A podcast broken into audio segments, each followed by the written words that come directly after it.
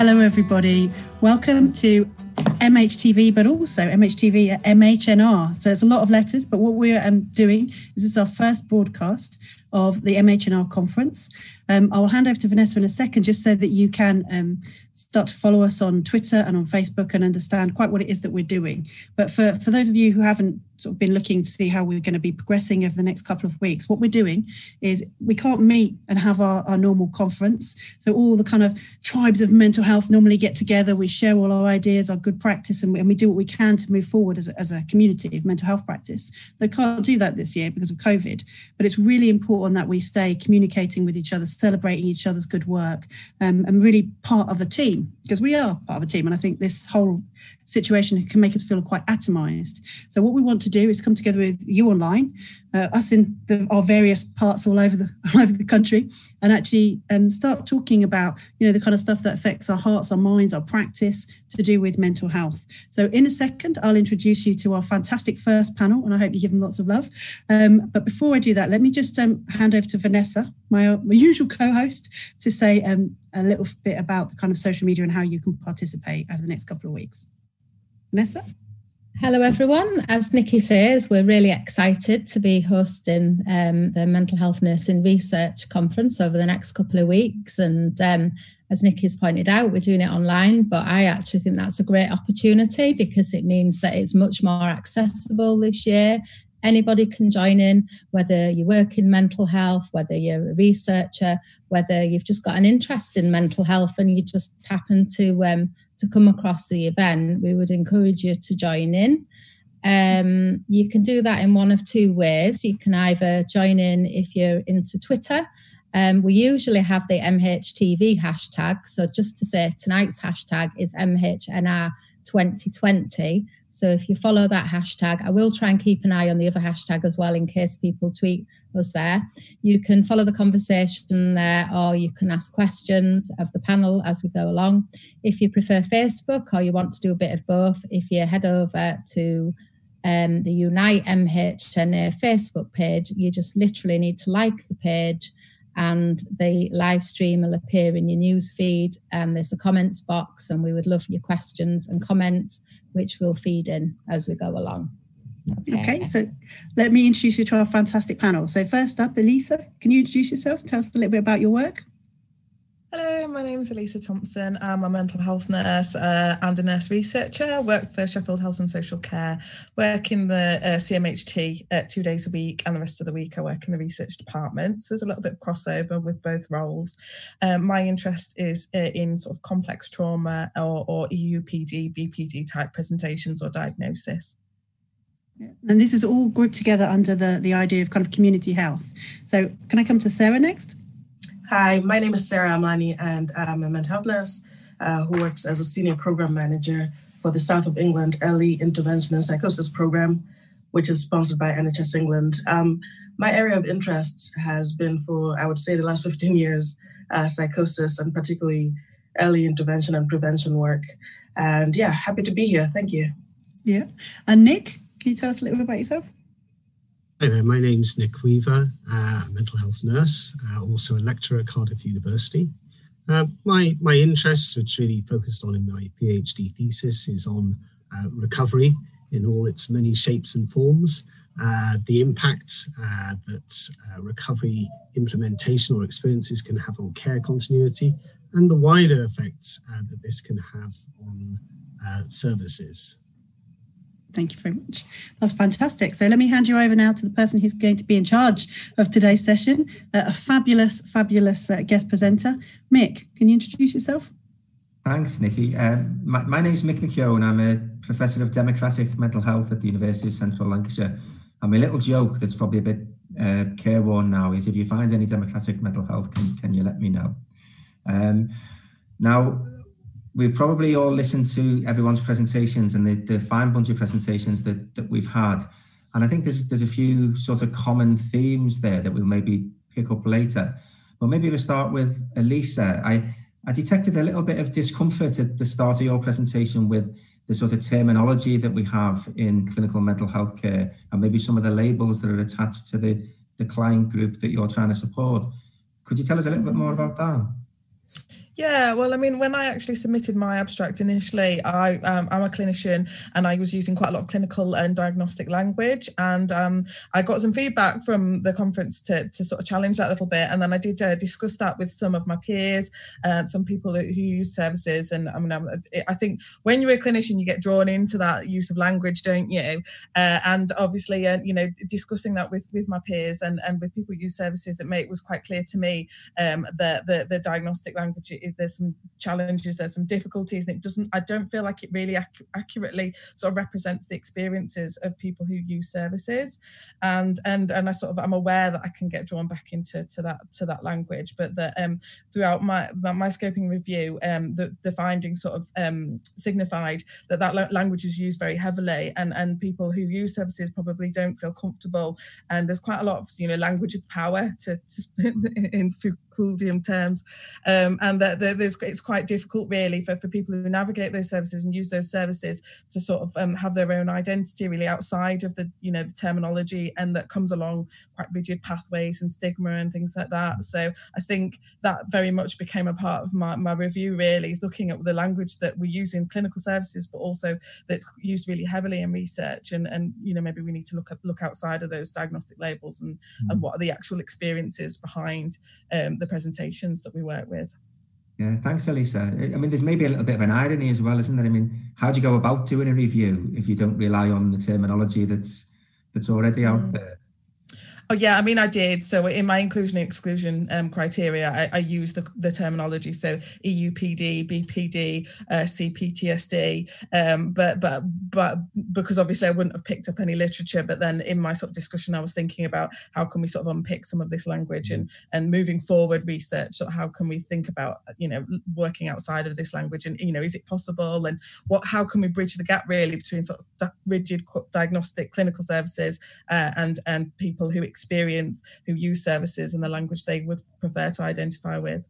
You know? it, it, sort of struck me as well, and I think this is where there's a resonance with some of the other um, presentations. That one of the ways you, you've detected a shift is towards the language of complex trauma uh, rather than the previous diagnostic labels. And you also acknowledged that you had some concerns about trauma that's caused in services, so mm. services that do harm. And I think there was a little bit of that in Nick's presentation as as well. So maybe try and bring Nick in here. Yeah. Um, I, I, think, well, picking up on that kind of perspective, um, one of the sort of conclusions that I made uh, from my research was very much the idea that um, re- recovery is is seen as a sort of generally benevolent thing, a sort of panacea for all ills uh, no matter how poorly or well it's implemented.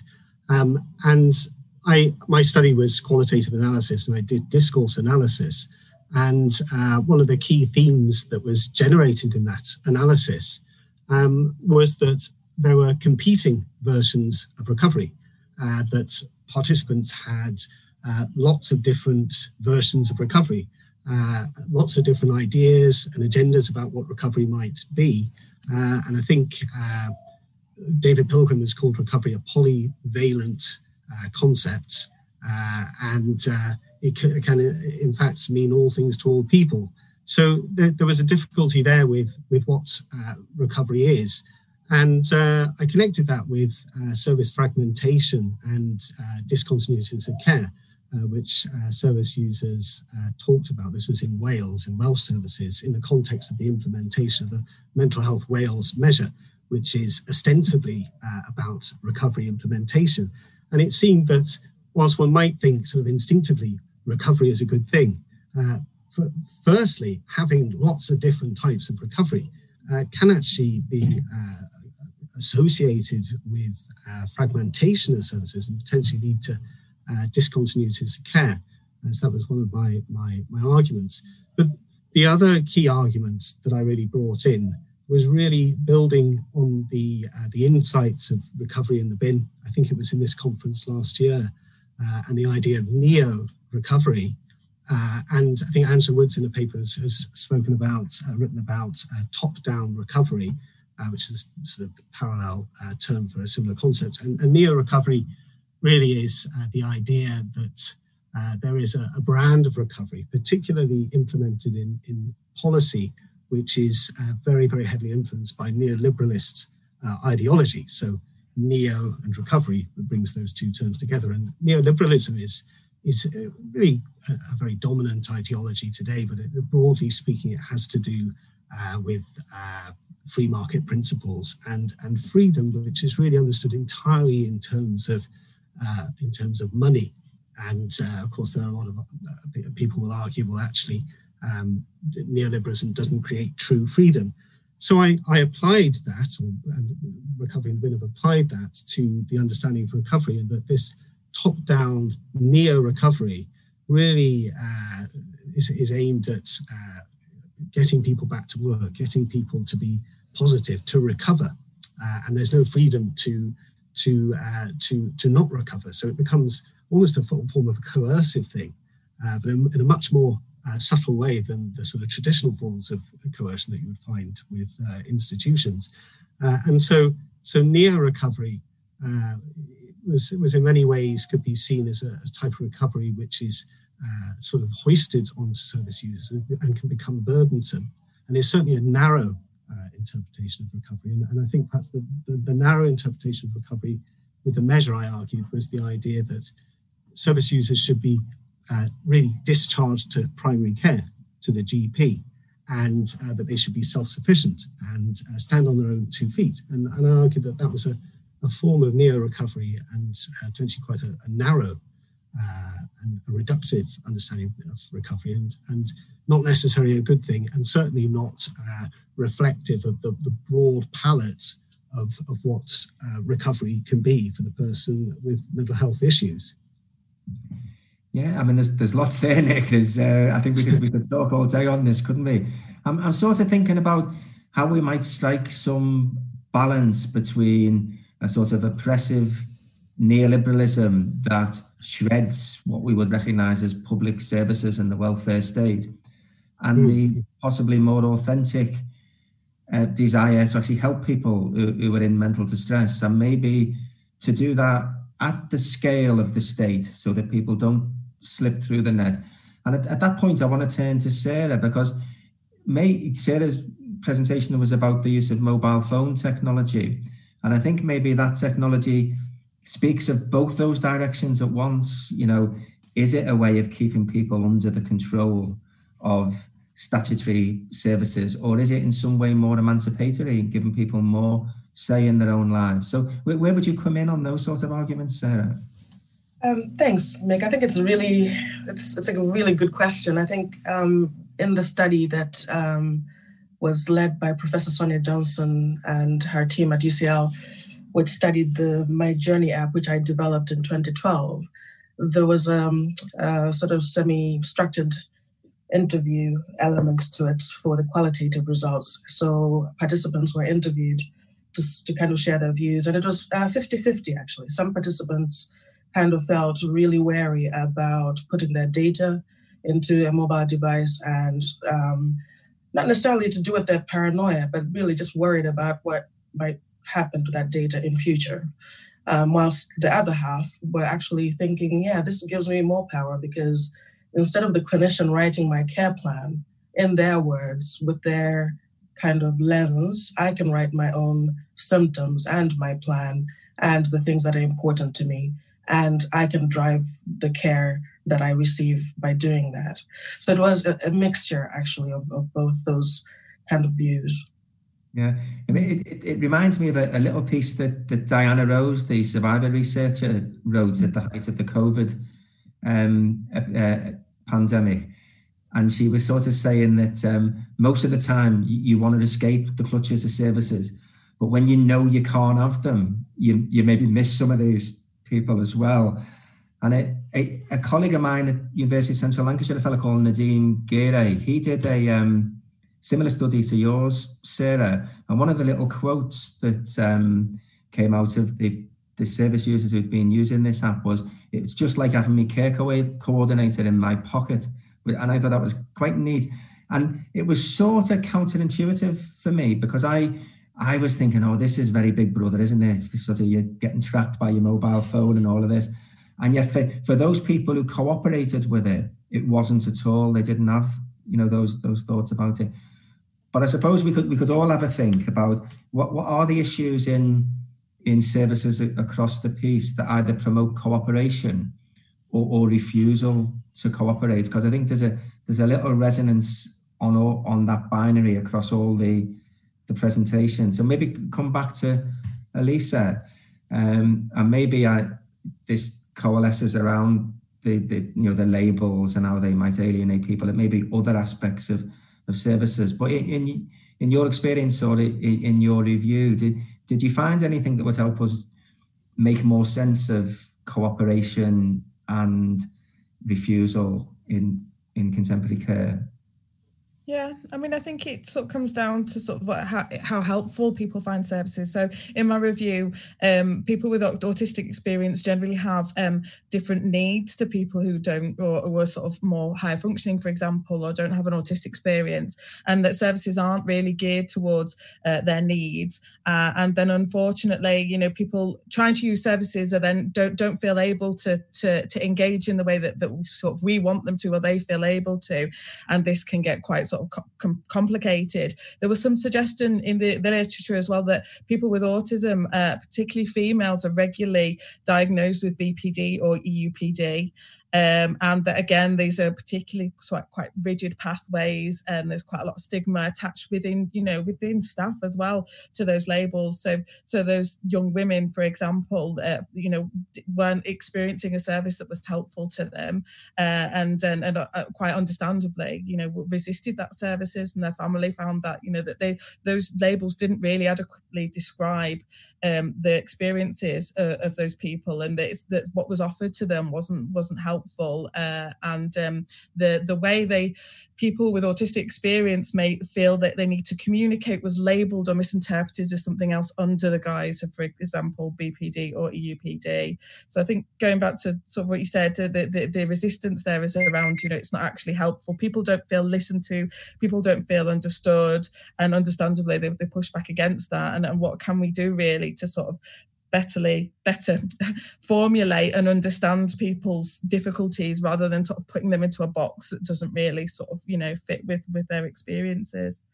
Right thanks. And i, I don't suppose that's unique to um to the client group that that, that you're working with either elisa. I mean maybe if i come back to nick um i mean I, I think one of the strengths in your presentation nick is a heavily sociological some very sort of dense mm-hmm. theory there and, and a very very neat i think interweaving of, of different theoretical perspectives.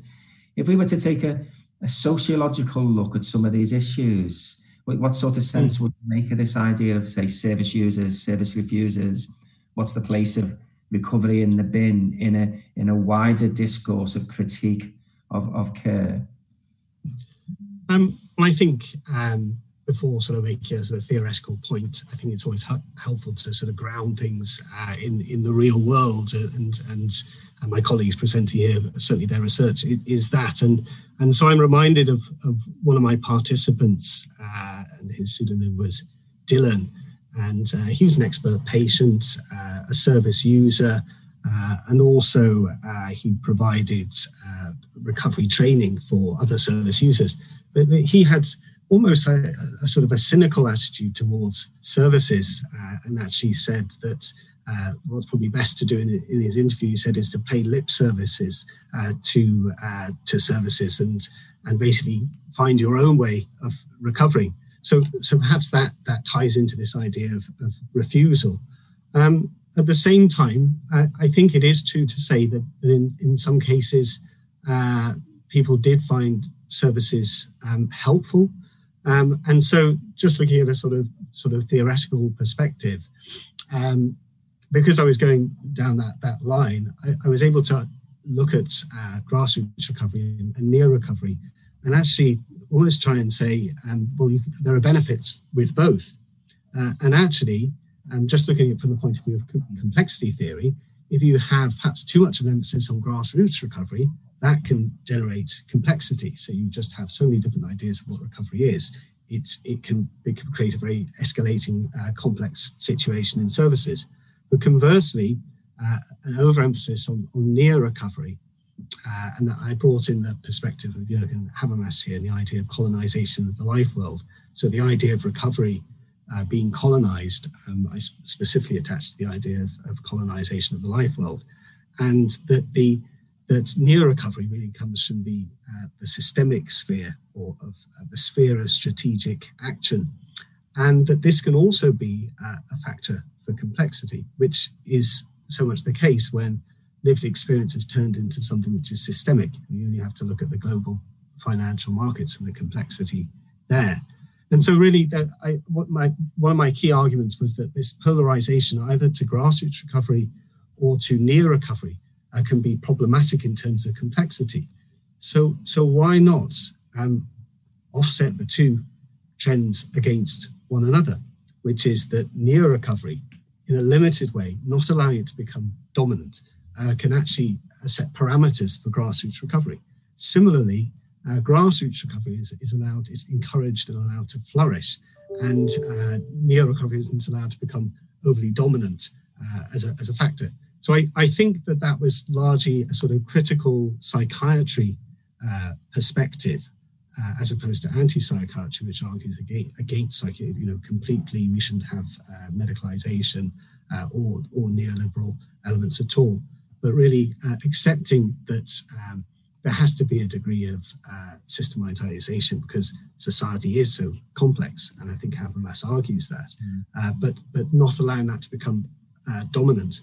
Uh, neo recovery should not become a dominant factor, uh, and uh, and so, so I was really arguing for that for that kind of balancing of grassroots recovery and, and neo recovery as, as an over, overarching strategy.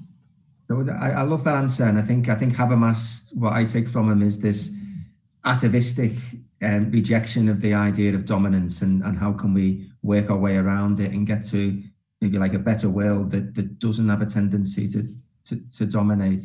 And I think it's also quite neat that the the communicative approach, this sort of communicative rationality, is yeah. averse to binaries.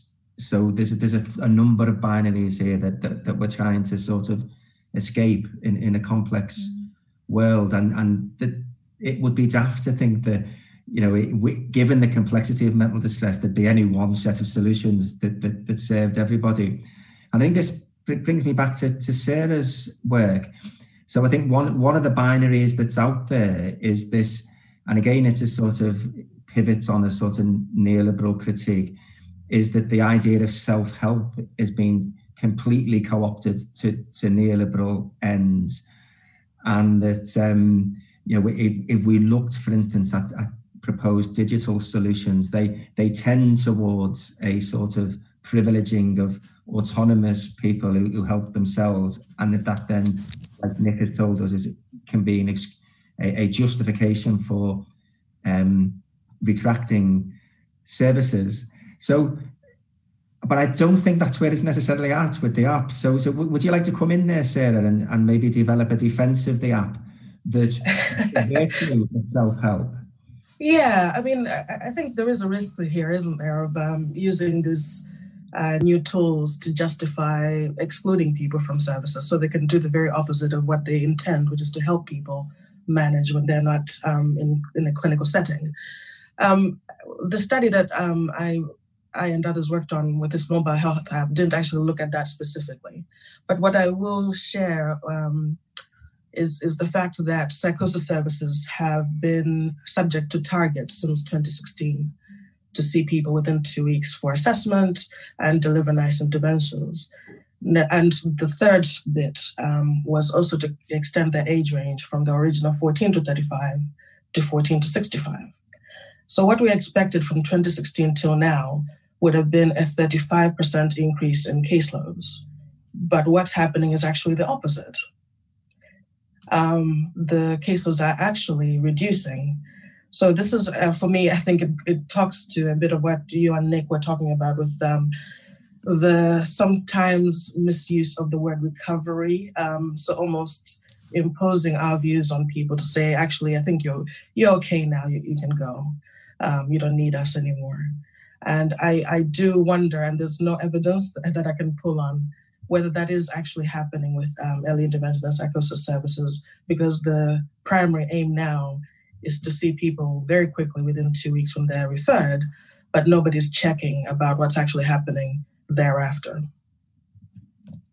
So thanks, Sarah. I, I mean, I think I think we're going to have digitally supported services whatever happens. So I think maybe where this conversation takes us is can we can we have our cake and eat it and have the ones that are most in tune with what people want. And maybe maybe one of the things that's wrong with mental health care presently and in its near past, or maybe in its entire history, has been a complete absence of choice of alternatives to sort of physical containment and medication, maybe a little bit of psychotherapy thrown in if, if you're lucky. Um, but even that virtually sort of homogenous these days, not not so much choice around the edges. So maybe the proliferation of the digital, as long as it doesn't squeeze out the relational, I think, I think that's a big one, um, is a way of accessing more of what people might want or different things that suit different people. Now, Nikki has been giving me a prompt to say that we've got some questions coming in um, via yeah.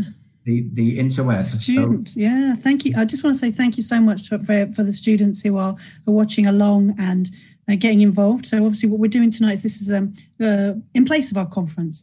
But hopefully, you'll be watching this, seeing what the presenters here are doing, and actually deciding in a, in a year, a couple of years, maybe even now, you can team up and actually start to put something in for next year. So what we'd really love to see is as many different people getting involved in sort of generating knowledge and understanding as possible. So I actually have a, a ton of um, student questions. I said, could you send me some? And you sent me a lot. So thank you very much. Mm. Um, and obviously, I think some people have been watching your videos as well, presenters. So thank you very much for some questions that definitely speak to uh, some homework being done.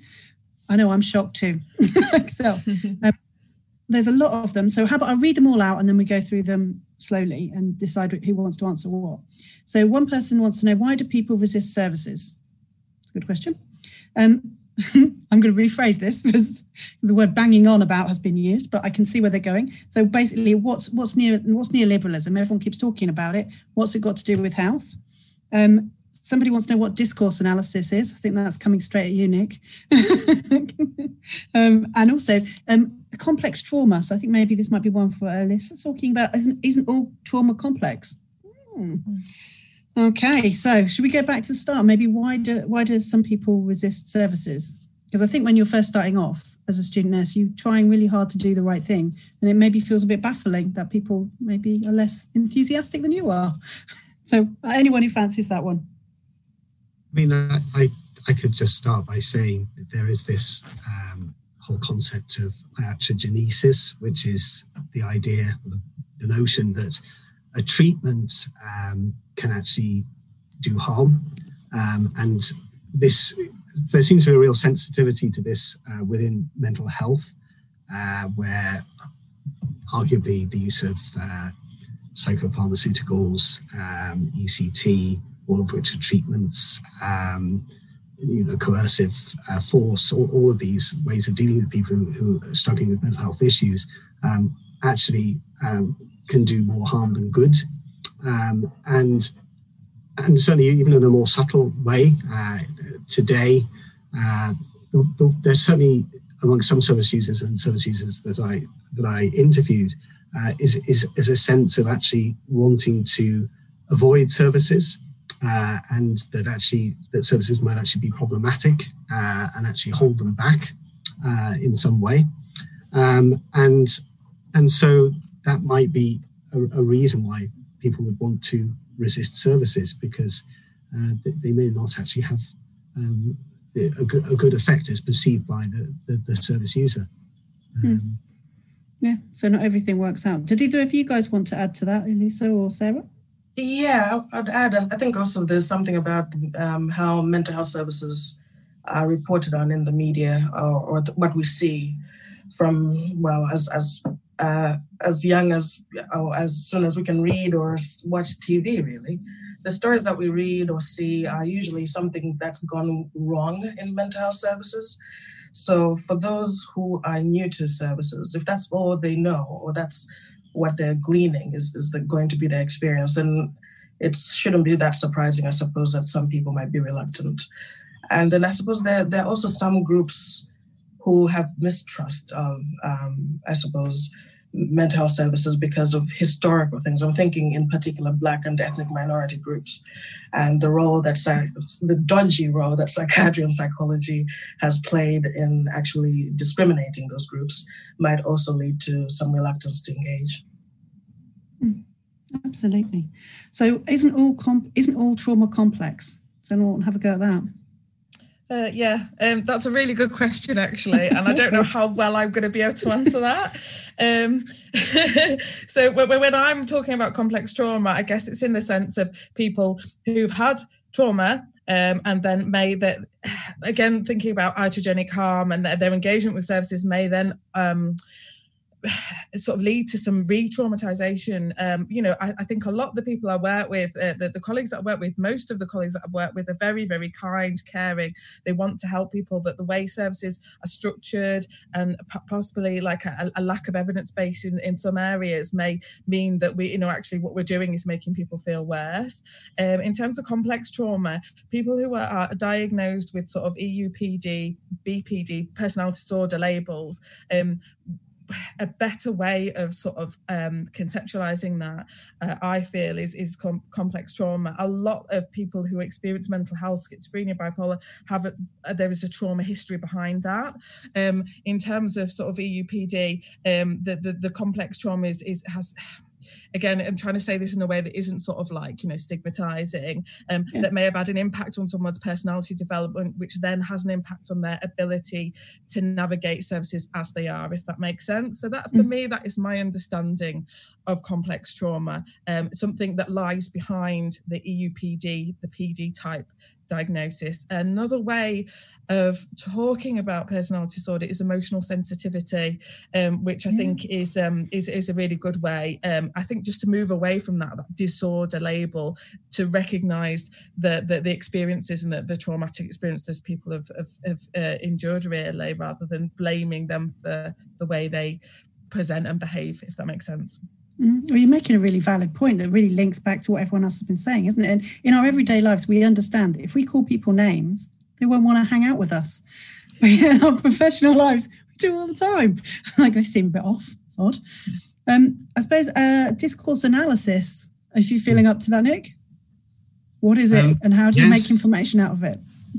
well, I, I mean, it's probably slightly more interesting, just very, very briefly, just to tell the story of why I, I ended up doing discourse analysis, why I chose to do it. Um, I, I, was originally going to do thematic uh, analysis after Braun and Clarke, um, and really felt that I, certainly as part of this qualitative research, that I wanted to draw on a major analytic tradition. Um, and so I looked at various uh, analytic traditions, grounded theory, conversational analysis, and um, really uh, adopted uh, discourse analysis because of my interest in, in constructionism uh, as a philosophical perspective, which is kind of the idea that we we construct meanings and uh, realities uh, in our everyday uh, talk and, and language and meaning making activities. And discourse analysis, so I was very interested in that perspective, really in constructionism. And, and so was my, my supervisor, Professor Michael Coffey. And, and um, and discourse analysis really really fitted um, with that. And, and it's really it's really um, uh, basically a, a, way of understanding how uh, people use language uh, use talk um, to to construct uh, perspectives uh, and, and meanings uh, of the world uh, and their own positions in relation to that. That can have political mm-hmm. ramifications, as, as with Laclau, Mouffe's uh, discourse theory and Fairclough's critical discourse analysis. Um, mm. but, but, this this really helped me to with my analysis of, of recovery because I was able to draw on and uh, Laclau Mouffe's concept of a floating signifier and actually say, well, as well as David Pilgrim saying that recovery is a, is a polyvalent concept, or maybe recovery is a is a floating signifier. It's it's a sign that hasn't had its meaning fixed, and actually, there's a political process of different groups and uh, people struggling to, to, to, fix the meaning of recovery, particularly uh, neoliberal forces, uh, policymakers, uh, and, and this, this uh, co option and appropriation of recovery uh, becoming a form of, of potentially of, of oppression. so you're almost saying it's, it's there's, there's something about who owns language then isn't there? Who who gets to define their own experience? And this links very much into what elisa and sarah have both been saying isn't it about if you can describe your illness and say what your experience is even if you don't want to say that it's an illness if you want to say that it's a life experience or a way of understanding life that make yeah. may make you feel differently about and, and also change your possibilities in the way that you can see your future. Whereas if you're named and controlled by maybe a force outside of that you have a very different kind of experience. And this idea about floating concepts as well is really useful because we see this all the time in mental health, doesn't it? Language goes and comes back. And, and so I think this is something that maybe students experience is that one word tends to mean all kinds of different things. And it can be quite confusing, I think, if you're trying to understand. Whereas if you understand actually, some words, you know, it's in whose interest that these words float around. It's in whose interest that these words are defined. And it, it, gets to be, you get to start to think about what you're doing instead of just doing the tasks one after another. And I think that's really, this, really this interesting. analysis really, really mm. tackles that head on the yeah. way in which language can be used mm. uh, politically mm. to, to empower or disempower. And I mm. think in, in George Orwell's 1984, that was sort of one of the final clinchers for oppression there was the, the takeover of of language itself. Absolutely. So I certainly have that uh, view that, that the control of language is is, is particularly important. I think um, you're setting up a reading list as well for us there, Nick. Uh, the conference reading list now. Start with 1984. Strangely prescient in today's yeah. society, depressingly so. So and it kind of takes us around to one more thing, and then I'll hand back over to Mick, obviously, which is who wants to have a crack at why should we care about neoliberalism if we're health workers? What's it got to do with mental health? Well, I, I think I think neoliberalism is tremendously important, generally speaking, for anyone living in, in modern or late modern society because it is the, the dominant ideology uh, and it affects everything. Uh, and, and it's very helpful to understand that, to understand what's going on politically. Neoliberalism, as, as I think I've said before, is, is the, the promotion of, of the market, of market systems, and uh, as, as the supreme um, system of, of, power and the functionality of society. And it has quite a reductionistic understanding of the, the human being as, as really a self-interested agent uh, making choices, uh, potentially greedy choices within that system. So it's highly controversial um, and it affects healthcare greatly, I, I, believe, and and there are there are many instances of that. Um, just focusing on, you know, our area of expertise, mental health. Um, there's there's a lot of evidence and that the recovery, recovery implementation, and policy-based recovery implementation um, is uh, is tremendously influenced by neoliberalist ideology. And, and arguably, the, the mental health Wales measure in, in Wales uh, is is one instance of that uh, because of its emphasis on shifting people to primary care. Um, uh, which, which, and and the, the overall context of austerity, which affected the, the whole of the, the UK over the past decade. Mm. Okay. Either of you guys want to add to that? Um, I would just say, I think um, when I started my career in mental health, um, I, I, had a particular sort of view around sort of social just, justice and uh, and and things, and then and, and as I sort of progressed, uh, uh, particularly in the CMHT, I guess um, the language of liberalism and the ideology, it does impact on your clinical care. Um, and there's a lot of pressure. And I think it's really important to be reflective of that. So there's a lot of pressure, particularly on the CMHT, to get throughput and caseloads, to get people discharged, um, moving through services, because there are sort of constraints on um, on money and funds, and this will never go away. And, and one of the reasons why I'm really interested in research is how can we kind of work in between that, the, this pressure on money and the neoliberalist ideology is never going to go away, but but how can we sort of um, make services more effective so we, we can then rather than just sort of pushing people put through for services and say you know you're better you're feeling better um just don't worry about that just just sort of get through that we can actually make services more effective so we can sort of offer mm. a, a balance really there yeah because it can always feel like we're punishing people for recovering so as soon as someone starts to feel better, we just withdraw all the services, kick them out the door, and then wonder why it doesn't work out. And and mm. I'm, I'm happy to say that and people on Twitter are actually joining in answering the questions now. So you have some reinforcements panel. Um, we have someone when, in, in, terms of the question, why do people resist services?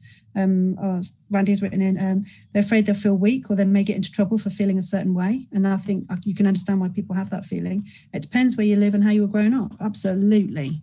Well, thank you very much for that. Really appreciate that. So um, I hand back over now to uh, Mick.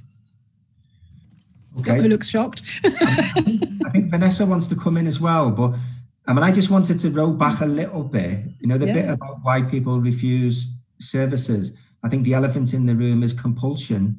So when you don't give people any choice about services, particularly forced treatment, I think that's a big reason why people get alienated and turned off by even the nice, caring people. And most of my colleagues are nice, caring people, but they're also the people who put hands on people, inject people when when, when they uh, are literally fighting to to not have it. So I think I think there's obviously much more to it than that, but but I think that's a, a good starting point for thinking why why people might um, begin to be alienated from services. And I think I think those processes do us harm, the people who work in services as well. And that probably needs more time. I think one of the questions is about neoliberalism, wanted us to actually say what it is. So just for the sake of it, it's a political economic doctrine that came in in the late 1970s and anyone in this country would recognize it as associated with Thatcherism. It was about the privatization of the welfare state deregulation, so less rules about things like safety.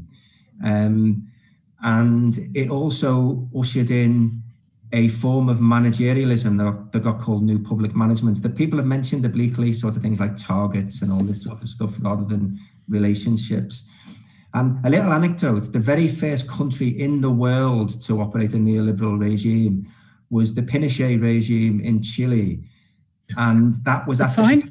Thatcher and Reagan, and it was actually a huge natural experiment to show that this sort of political economy could work. And by work, I mean work on its own terms, because a hell of a lot of people got put out of work. But I'll stop there because I could go on all day. But if anyone wants to know why we might object to neoliberalism, it started with one of the most nasty regimes in the world, which mm. tortured people, including nurses. So, I mean, I could go on for a moment. Um, so Vanessa's got a question for Elisa, I think. I saw it in WhatsApp. Mute myself. Yeah, no, um, I'm just interested um, in asking because it might be useful um, in terms of people who are listening as well. Because we've talked about complex trauma, um, and you made some really important points there. So I'm thinking linked into that. Um, where does that fit in terms of services being trauma informed? Um, I think uh, I think services are trauma informed, but I think people. Uh, I think for me, and I don't know if this answers your question or not, the the trauma that people have experienced, the trauma that our patients, clients have experienced, gets lost in the idea that someone has a disorder, someone behaves in a certain way, they may um, and again, I, I, I, don't want to say this in a kind of a judgmental way of my colleagues because I, you know, I'm a part of this service that really struggles to offer a service to people um, who, who have a traumatic uh, past. That, that that gets lost behind sort of a lot of the difficulties, interpersonal difficulties. People might be seen as manipulating, trying to control services, uh, trying to control what's going around them, and and and thinking about sort of the, these behaviours that that people sort of uh, experience are actually to do with people's ability to survive um, quite sort of challenging sort of past and, and surviving through abuse, adversity, and then they sort of meet services and that those that sort of interaction continues.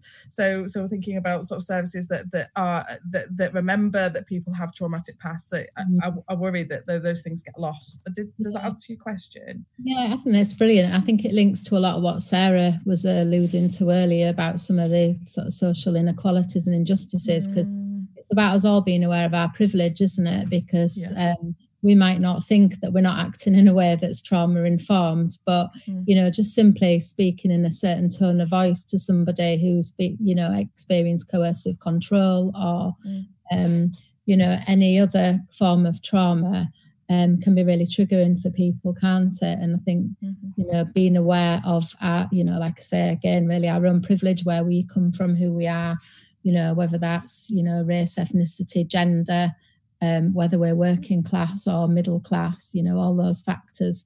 Um, I think, you know, we don't talk about enough, but um, we certainly, you know, I bring it in every week because I've worked in the prisons and I always like to bring in a prison perspective because I think it's really important because often people in prisons' voices aren't heard. But for me, that's where um, you know it's particularly um, noticeable, I guess. Um, you know, some of the inequalities and some of the issues around complex trauma in particular, and often people, um, you know, we've talked about people with, um, you know, uh, diagnostic labels, but sometimes people aren't labeled; they're just labeled as having complex trauma. Do you think that we could get into a position in the future where complex trauma becomes another label pathologically? Uh, it, we could do, yeah. I think it, it, would help people, you know, uh, people who work in services to to remind them of the trauma aspect because I think we just we on a day to day basis we use we lose that. Whether that would be it would be good or if it would just be another label which would be counterproductive, I don't know. Um, yeah. But I do think we need to have more more recognition of the social inequalities that you know people we work with have experienced over the years. Yeah, brilliant. Thank you. Okay, we're, we're running out of time, and I'm, I'm going to turn to um, all of the panel and ask them for a for a closing statement. I just want to throw Danny Taggart's name out there as somebody who is a survivor of trauma, a therapist and a researcher, and has developed some, I think, really interesting ideas to escape that trap that Vanessa has, has just raised. And mm. it, it does relate to um, what Nick was talking about and the question about social constructionism, because I think what I take from social constructionism is, is, is that the language that we have isn't neutral. And the things that we take for granted are actually brought into being by the language that we have. So we know people as survivors or mental patients because that's how we think and talk about them. Yeah. What, what Danny Taggart does is he says that leads us easily into a trap of think of ourselves as one thing and different people as another thing. Mm. And his, his, philosophical um, solution comes from a philosopher called Levinas, and it's to to to demonstrate a duty to the other, which in in a way explodes this idea of otherness. But anyway, um, yeah. it's time to sort of wrap up. So we can if we can go in the order that we started with, and maybe finish up with a few closing comments from, from each of our brilliant guests here. So can I turn to Elisa first? Uh, yeah, yeah. Um, just to sort of say, I've really enjoyed uh, the the discussions today, and and it's, it's really been helpful how everything's sort of interlinked. I think um, that the the the theme around language and in the importance of language and the, sort of power behind language is, is, really important. It's something that I've, I've always tried to sort of bring in my head and in my um, my own practice moving forwards. And I think sort of in terms of my review, I'd like to see more in uh, research around sort of understanding, you know, people's people's traumatic history, thinking about how we talk about um, uh, and use language not only in clinical care but in research. I think it's really important. Okay, so on over to Nick. Um, I think um, there's many things that could be said, but if I, if I just have this one moment to say something, it would be just to voice my, my opinion um, that that the, the, the, concept of recovery um, should, should be reclaimed, should be rescued from colonization. And I know that because of the colonization and, and abuses of recovery, uh, that, that some people understandably want to get rid of the, the concept altogether. But I think that it's a hugely valuable uh, concept within mental health, and particularly within the addictions uh, side of things. Um, it's it's a precious uh, label which can be used to uh, as a sign for uh, for hope, really, uh, in in otherwise seemingly intractable circumstances. So that's the one main thing I would like to say. Thanks, thanks. And over to you, Sarah, for the last last word. Yeah, I've really enjoyed um, just listening in and learned a lot actually throughout the session. Um, my last word would be that um, I think the digital health as as um, as a tool offers some promise, but it's digital health apps and other digital tools should not be used as a reason to exclude people from services. They should be used to give people a choice of another way to engage with interventions but not to replace the clinical uh, and kind of human element of our services. Absolutely. That's yeah. brilliant. And I, I suppose what I've took from the from the whole of our discussion, and I, and I think it's it's been so engaging, we, we could have you know carried it on for another hour at least, is that you know the panel and the people who are interacting with the panel are, are full of creative and imaginative ideas for what we might do better and I just wanted to make sure that we understand that's not the same as saying we think everything's really, really bad. I think there's really good mm. stuff going on, but we can always do better, and we need that imagination to to do, you know, to, to take us forward in that regard. So it's it's a hopeful stance, as as Nick said. I think hope is a great virtue. It's also the last refuge of Evertonians, and that's where I'd like to rest. That was a football joke. Oh. and on that, I think the other thing I would like to say is please make sure, um, if you're watching, to, to, to have a look at um, the presenters' work on their videos. It's so interesting. I mean, I love what Sarah was doing with looking at mobile technology and, and absolutely not uncritically as well. And that's what I really enjoyed about that one. And as well, Nick is so good. He's actually answering questions that are from Ben, so tomorrow's uh, panel lead, before they're asked on recovery. So that's that's how clued in he is. And I think I've really learned a lot as well from Elisa about understanding just the power of language, you know, because um, you see this all the time. People say it's just words, it's just words. It's not when they're about you or somebody that you love. They're not just words at all anymore. So um, thank you ever so much for people who've been supporting this. I'll hand over to Vanessa now, and um, thank you very much, everybody. I really, particularly the students who joined in. Thank you.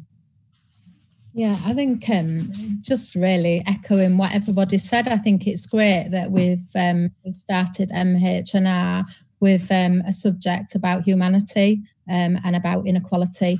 And I think it's brilliant that we've managed to um, bring this conversation online this year because, of course, you know, we're in danger if we only have this conversation at conferences that only, you know, a small demographic of people attend that we're having a privileged conversation, aren't we? So it's brilliant that it's been online and that we've been able to share this conversation with everyone. And I hope that, you know, people who are watching online, either now or later, will join the conversation. You know, this isn't the end of it, it's the beginning of it.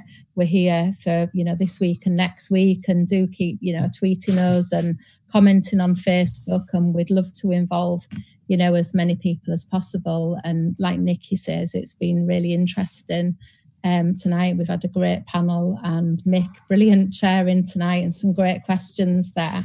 Um, mm. Fantastic. And I think that's it, really, isn't it, for tonight? And we'll be back tomorrow. Yeah. So good night, everyone. And good night. Leave it now, mummy.